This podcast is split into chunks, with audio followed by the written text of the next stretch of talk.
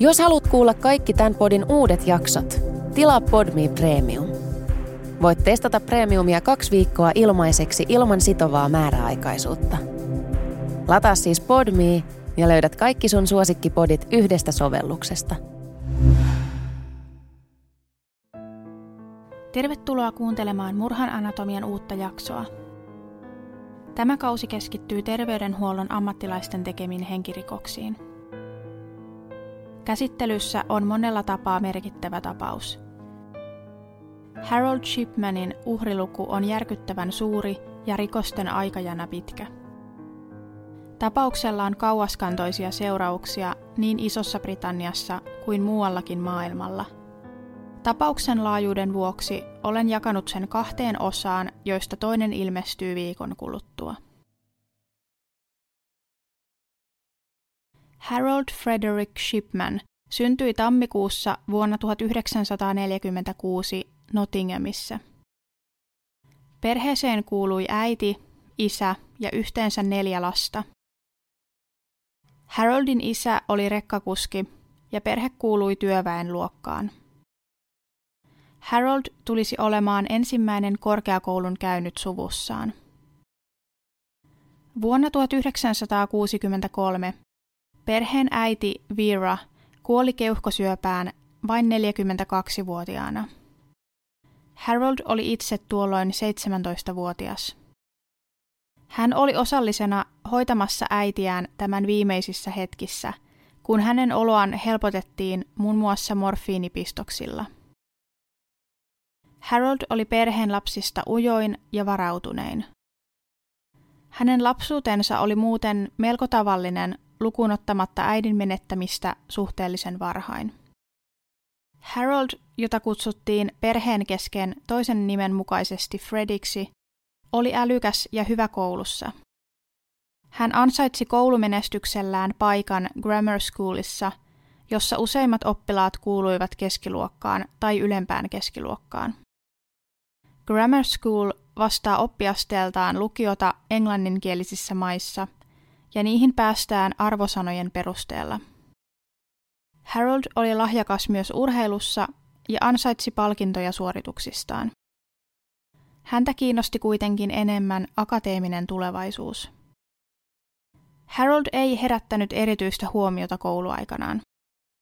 Hän menestyi opinnoissaan eikä pitänyt suurta melua itsestään. Kaiken kaikkiaan Haroldin lapsuus ja nuoruus olivat tuiki tavallisia, eikä mikään ollut erityisen huomionarvoista, lukuun ottamatta sitä, että Harold oli ilmeisen hyvä oppilas koulussa. Harold pääsi Leedsin yliopistoon opiskelemaan lääketiedettä ollessaan 19-vuotias. Leeds sijaitsee noin sadan kilometrin päässä Haroldin synnyinpaikasta Nottinghamista pohjoiseen. Ensimmäisenä opiskeluvuotenaan hän tapasi tulevan vaimonsa Primrose May Oxtobin ja he menivät naimisiin vuonna 1966. Avioituessaan Primrose oli 17-vuotias ja viidennellä kuulla raskaana odottaessaan heidän esikoistaan. He saivat myöhemmin yhteensä neljä lasta. Harold valmistui lääkäriksi Leedsin yliopistosta vuonna 1970 viiden vuoden opiskelun jälkeen. Peruskoulutuksen jälkeen hänestä tuli MB-CHB, eli Bachelor of Medicine and Surgery. Tämä tarkoittaa käytännössä yleislääkäriä, joka ei ole vielä erikoistunut mihinkään tiettyyn lääketieteen osa-alueeseen ja on vielä yhtä vuotta vaille rekisteröity lääkäri. Ison-Britannian terveydenhuoltosysteemin, eli National Health Servicein, lyhyesti NHS, lääkärihierarkia menee erikoistumispolulla seuraavasti. Kokemattomin on House Officer tai Pre-Registration House Officer. Sitten tulee Senior House Officer, Registrar, Senior Registrar ja Consultant.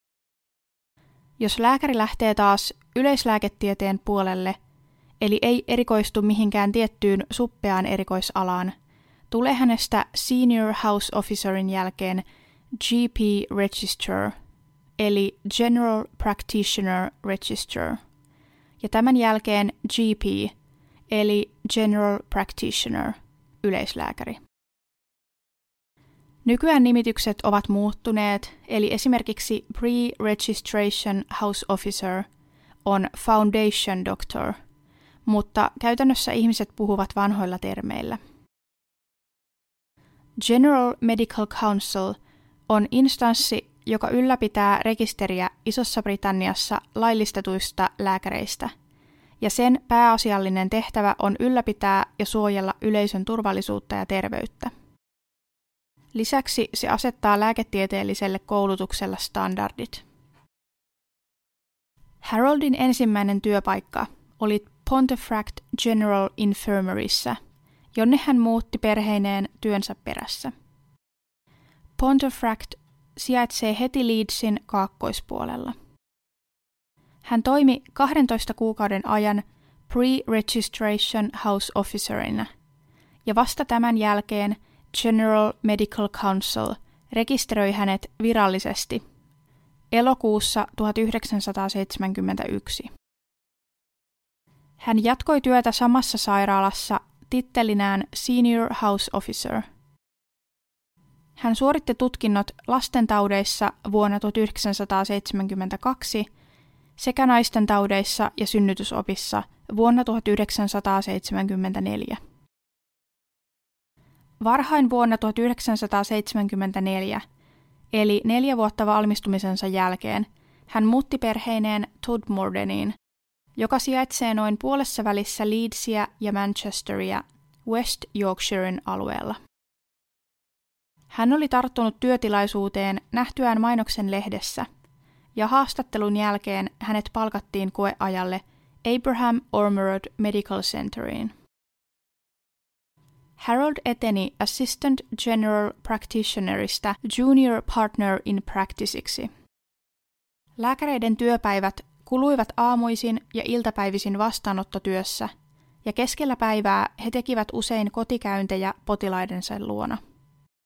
Joskus käynneille piti lähteä hätätilanteessa, sillä lähin sairaala oli vasta 30 minuutin ajonmatkan päässä.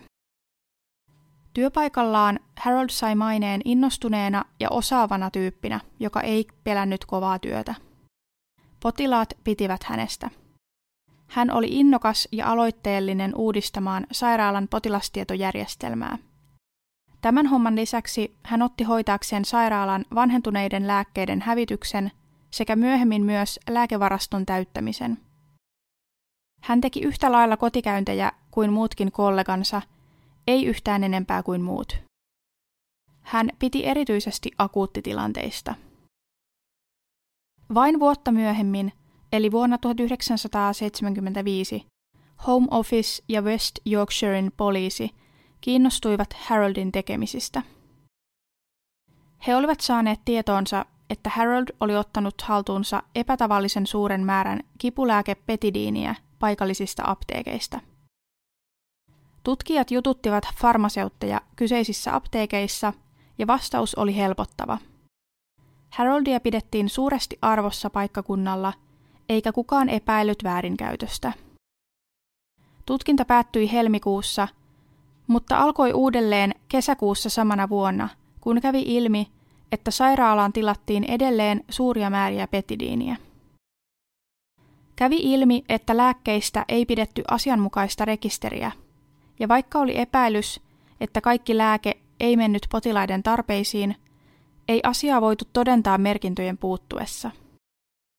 Haroldia haastateltiin ja hän kielsi väärinkäytön. Viranomaiset määräsivät sairaalan korjaamaan käytäntöjään lääkkeiden käytön merkitsemisessä ja seurantakäyntiä suositeltiin kuuden kuukauden päähän. Petidiini on keskivahva opiaatti. Opiaatit terminä viittaa opiumista valmistettuihin lääkkeisiin, kuten morfiiniin, ja opioidit käsittävät synteettisesti valmistetut lääkkeet, kuten heikon opioidin kodeiinin, joka muuttuu elimistössä morfiiniksi, ja vahvat opioidit, kuten fentanyyli ja oksikodoni. Opiaatit sitoutuvat kehossa opioidireseptoreihin ja lievittävät sitä kautta kipua. Ei-lääkinnällisessä tarkoituksessa ne tuottavat euforiaa. Opiattien käyttö kehittää toleranssin, eli saman vaikutuksen aikaansaamiseksi tarvitaan aina suurempi ja suurempi annos. Petidiini tunnetaan nykyään ehkä yleisimmin synnytyskipulääkkeenä. Sitä voidaan annostella lihakseen, ihon alle tai suoneen pistoksena tai sitten tablettina. Sen vaikutus alkaa todella nopeasti ja kestää lyhyen aikaa, noin kahdesta neljään tuntia. Se aiheuttaa kohtuullisen voimakkaasti riippuvuutta. Synnytyskipuun petidiiniä on käytetty 1940-luvulta lähtien, mutta jo aiemmin historiassa kiinalaiset ovat käyttäneet eri opioideja synnytyksissä. Ulkomailla petidiiniä käytetään useammin synnytyksissä, kun taas Suomessa käyttö on päälle 10 prosentin luokkaa. Lääke ei ole ongelmaton tässä käyttötarkoituksessa, minkä vuoksi se ei ole ensisijainen kipulääke. 1900-luvun aikana petidiini oli lääkäreiden useimmin käyttämä opiaatti hoidettaessa akuuttia kipua tai voimakasta kroonista kipua. Sen ajateltiin markkinoille tulonsa jälkeen, eli vuoden 1943 jälkeen, olevan vaarattomampi vaihtoehto morfiinille, että se aiheuttaisi vähemmän riippuvuutta ja että se soveltuisi paremmin esimerkiksi sappikipuihin. Nämä käsitykset todettiin myöhemmin vääriksi, ja että itse asiassa petidiini osoittautuikin vaarallisimmaksi opioidiksi useista syistä. Samoihin aikoihin Haroldin terveys alkoi reistailla. Toukokuussa 1975 Primrose kutsui Haroldin kollegan heidän kotinsa miehen kaaduttua kylpyhuoneessa ja lyötyään päänsä. Haroldilla todettiin vain lievä aivotärähdys. Harold alkoi kärsiä useista kohtauksista, joissa hän menetti tajuntansa. Tällaisia kohtauksia tapahtui muun muassa auton ratissa ja töissä, esimerkiksi potilaiden ja kollegoiden edessä. Elokuussa hänet tutkinut lääkäri totesi hänellä idiopaattisen epilepsian, eli epilepsian, jonka syy on epäselvä. Näihin aikoihin Harold lopetti auton ajamisen joko omasta päätöksestään tai jonkun toisen määräämänä, mutta joka tapauksessa syksyllä 1975 hänen vaimonsa toimi hänen kuskinaan joidenkin viikkojen ajan. Syyskuun lopulla samana vuonna kävi ilmi totuus Haroldin lääkkeiden käytöstä. Hän oli riippuvainen petidiinistä ja oli käyttänyt sitä puolentoista vuoden ajan säännöllisesti – hän oli jatkuvasti väärentänyt reseptejä ja merkintöjä saadakseen lääkettä käyttöönsä. Hänen kollegansa sairaalassa huomasivat asian, ja oli nyt selvää merkintöjen perusteella, että tilatut lääkemäärät ja potilaille menevät eivät täsmänneet, eli Harold oli käyttänyt lääkkeet itse. Kollegat puhuivat asiasta suoraan Haroldille, joka myönsi käyttäneensä petidiiniä. Sen jälkeen hän yritti taivutella muita mukaan huijaukseensa, johon kollegat eivät suostuneet. Harold esitti eroannomuksensa ja lähti työpaikastaan. Myöhemmin hän yritti vetää irtisanomisensa takaisin, mutta siihen mennessä kollegat olivat ottaneet yhteyttä asianajajiin ja Haroldin irtisanominen pysyi voimassa. Kollegoiden mukaan kukaan ei ollut edes epäillyt Haroldin olevan lääkeriippuvainen. Petidiiniriippuvuuden tullessa tietoon Haroldia hoitanut lääkäri Halifax Royal Infirmaryssä johdatti tämän psykiatriseen hoitoon yksityiseen sairaalaan Yorkissa. Harold vierottautui petidiinistä ja tämän jälkeen hänellä diagnosoitiin keskivaikea masentunut ja melankolinen tila – Näillä sanoin Haroldin masentuneisuus oli ilmaistu Shipman Inquiryssä, josta kerron myöhemmin enemmän. Harold itse kertoi masennusoireidensa alkaneen, kun hän ei ollut tullut hyvin toimeen kollegoidensa kanssa. Mutta kollegat taas eivät tunnistaneet tällaista tapahtuneen. Haroldia hoidettiin masennuslääkkeillä onnistuneesti ja hänet uloskirjattiin psykiatrisesta hoidosta joulukuussa 1975. Häntä neuvottiin pysymään psykiatrin valvonnassa ainakin seuraavan parin vuoden ajan. Kaksi eri miestä hoitanutta psykiatria esitti Home Officelle, että Harold Shipman tulisi rekisteröidä lääkeriippuvaiseksi. Harold sai uuden työpaikan helmikuussa 1976 Clinical Medical Officerina Newton Aycliffe Health Centerissa, eli noin sadan kilometrin päässä Leedsistä pohjoiseen, Durhamin alueella. Hän kertoi esimiehilleen aiemmasta lääkeriippuvuudestaan ja tulevasta oikeudenkäynnistä tapaukseen liittyen. Uudessa työpaikassaan Haroldilla ei ollut samanlaista pääsyä lääkkeisiin. Hän sai työskennellä sillä ehdolla, että hän pysyisi vielä psykiatrin seurannassa. Samaan aikaan hänen terveydentilansa koheni, sillä vierottauduttuaan petidiinistä hän lakkasi saamasta kohtauksia. Hänen epilepsiadiagnoosinsa todettiin näin vääräksi, ja maaliskuussa hän uskalsi jo ajaa uudelleen autoa. Home Office Drugs Inspectorate ilmoitti Haroldin lääkeväärennöksistä poliisille syyskuussa 1975. Marraskuussa Haroldin ollessa psykiatrisessa sairaalassa tutkijat tulivat haastattelemaan häntä, ja Harold antoi pitkän ja kattavalta vaikuttavan tunnustuksen. Tulevana helmikuuna vuonna 1976 alkoi Haroldin oikeudenkäynti Halifax Magistrates Courtissa. Hän myönsi syyllisyytensä kahdeksaan syytteeseen, jotka olivat petidiiniampullien hankkiminen petoksella, petidiinin laiton hallussapito ja reseptien väärentäminen. Harold joutui maksamaan kustakin syytteestä 75 dollaria, eli yhteensä 600 dollarin sakot, sekä pienen kompensaatiosumman NHSn Family Practitioners Committeelle. Häntä ei kielletty harjoittamasta ammattiaan jatkossa. Harold itse totesi, ettei hänellä ole aikomuksia jatkossa työskennellä sellaisessa tilanteessa, jossa voisi kerätä petidiinivarastoa. General Medical Council arvioi tapausta sen suhteen, pitäisikö miehen ammatinharjoittamisoikeuksia rajata. Uudesta työpaikasta tuli vain positiivista palautetta Haroldista työntekijänä, eikä aiemmista vaikeuksista näkynyt jälkeäkään. Lisäksi huomioitiin, ettei yksikään potilas ollut kärsinyt Haroldin toimien seurauksena. Vaikka Councilin päätöksen jälkeen esitettiin, että Haroldin lääkkeenmääräämisoikeuksia tulisi rajoittaa, ei näihin rajoitustoimiin nähty kuitenkaan aihetta. Haroldia varoitettiin kuitenkin kirjallisesti, että tilanne muuttuisi olennaisesti, jos mies syyllistyisi uudelleen samankaltaisiin rikoksiin. Vuonna 1977 Harold muutti perheineen tällä kertaa Manchesterin liepeille, eli noin 65 kilometrin päähän lounaaseen Leedsistä. Harold vastasi lehtiilmoitukseen, jossa etsittiin lääkäriä pienessä entisessä kaivoskaupungissa Haidessa sijaitsevaan Donnybrook Medical Centeriin.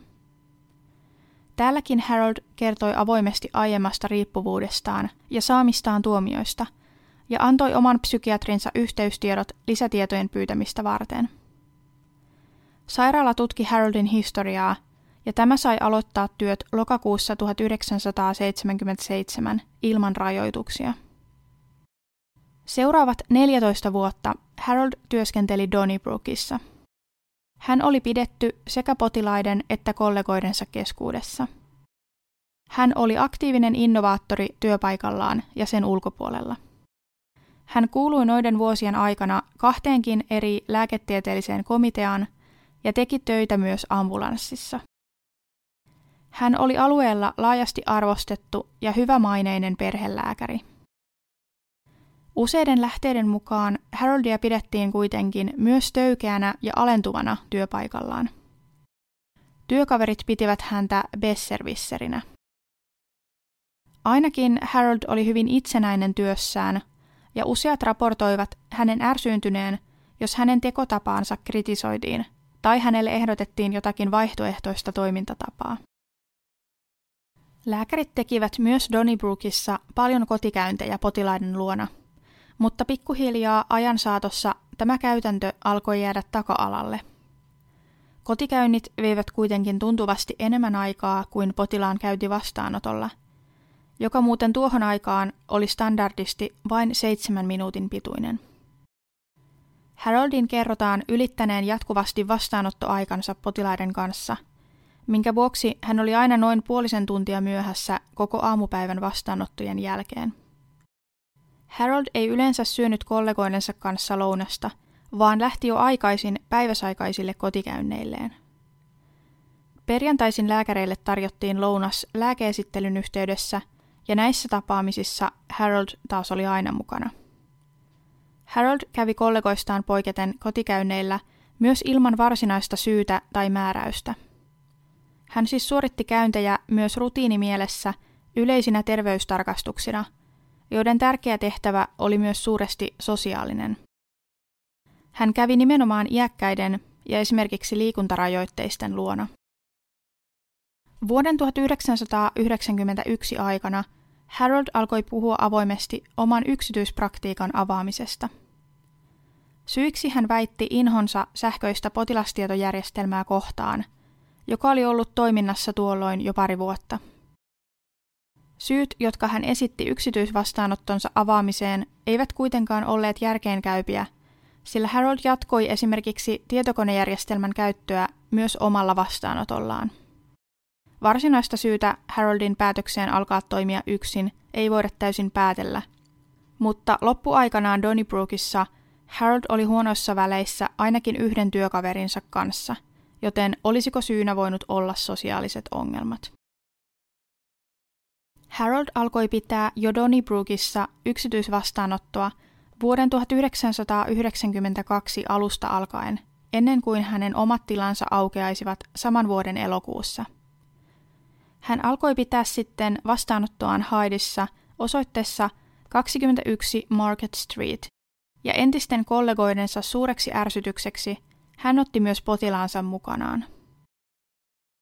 Myös joitakin työntekijöitä Donnybrookista siirtyi pyörittämään Haroldin klinikkaa. Sekä Tudmordenissa että Donnybrookissa lääkäreillä oli tiukasti omat potilaslistansa. Esimerkiksi Haroldilla oli Donnybrookin aikana vajaa 3000 potilasta ja luku vain kasvoi seuraavien vuosien aikana yksityispraktiikalla.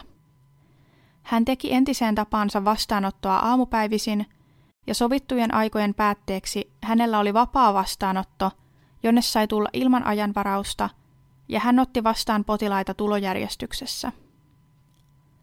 Lisäksi yhtenä päivänä viikossa hän piti äitiysneuvolaa erään kätilön kanssa – ja toisina päivänä rokotusklinikkaa ja teki pientoimenpiteitä. Haroldin business kukoisti. Hänestä tuli entistäkin tunnetumpi ja pidetympi yhteisössä, erityisesti potilaiden ja heidän omaistensa keskuudessa, mutta myös kollegat arvostivat häntä. Yksi suurimmista syistä hänen suosionsa oli hänen halunsa tehdä kotikäyntejä iäkkäämpien potilaidensa luokse – kun sana kiiri Harold Shipmanin hyvästä hoidosta, omaiset suostuttelivat iäkkäämpiä omaisiaan siirtymään Haroldin listoille, mikä johti lopulta siihen, että halukkaita potilaita oli paljon enemmän kuin Harold pystyi yksin hallinnoimaan. Osan täytyi tyytyä odottamaan Haroldin potilaaksi pääsyä. Eräs omainen kertoi iäkkään äitinsä olleen onnensa kukkuloilla saatuaan tiedon pääsystä miehen potilaaksi. Harold yritti aktiivisesti rekrytoida kumppania bisnekseensä, jotta voisi ottaa jatkossa enemmän potilaita. Harold oli myös aktiivinen järjestöissä, joissa piti pikkuklinikoiden puolia ja oli entisen tapansa innokas kehittämään systeemiä. Hän oli perillä tietojärjestelmän viimeisimmistä ohjeistuksista. Hän oli aiemmassa työpaikassaan jo kuvailtu ylimieliseksi, ja sen tyylinen hän edelleenkin oli – mutta se ei kuitenkaan vähentänyt hänen kokemaansa arvostusta. Päinvastoin, hänen kuvailtiin vaikuttaneen siltä, että ihmisten terveys ja terveydenhuoltojärjestelmä olivat hänen sydäntään lähellä. Hänet nähtiin yksinkertaisesti kaupungin parhaana lääkärinä. Sitten 24. kesäkuuta vuonna 1998 Ikäisekseen hyväkuntoinen ja virkeä 81-vuotias entinen Haidin pormestari Kathleen Grundy kuoli yllättäen kotonaan.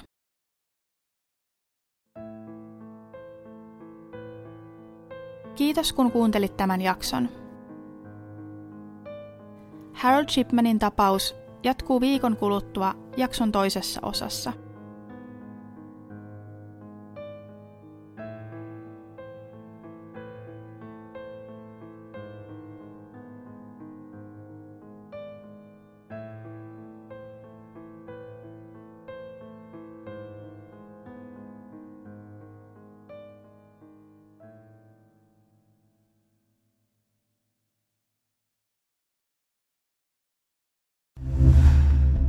Kuuntelit Podmin Premium-podcastia. Haluatko löytää lisää samankaltaisia podeja tai vaikka ihan uusia tuttavuuksia? Lataa Podmin sovellus App Storesta tai Google Playsta ja saat kokeilla palvelua kaksi viikkoa ilmaiseksi –